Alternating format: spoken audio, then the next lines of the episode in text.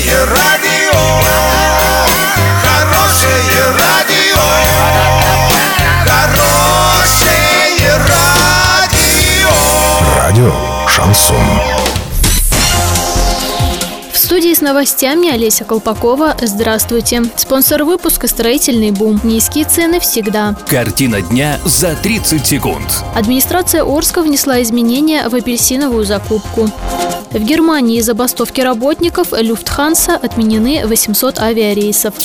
Подробнее обо всем. Подробнее обо всем. Орские чиновники внесли изменения в тех задания по поставке шин для внедорожников, которые возит руководство города. Ингредиент апельсиновое масло исчез из документов, но как вообще мог там оказаться, в администрации объяснить затруднились.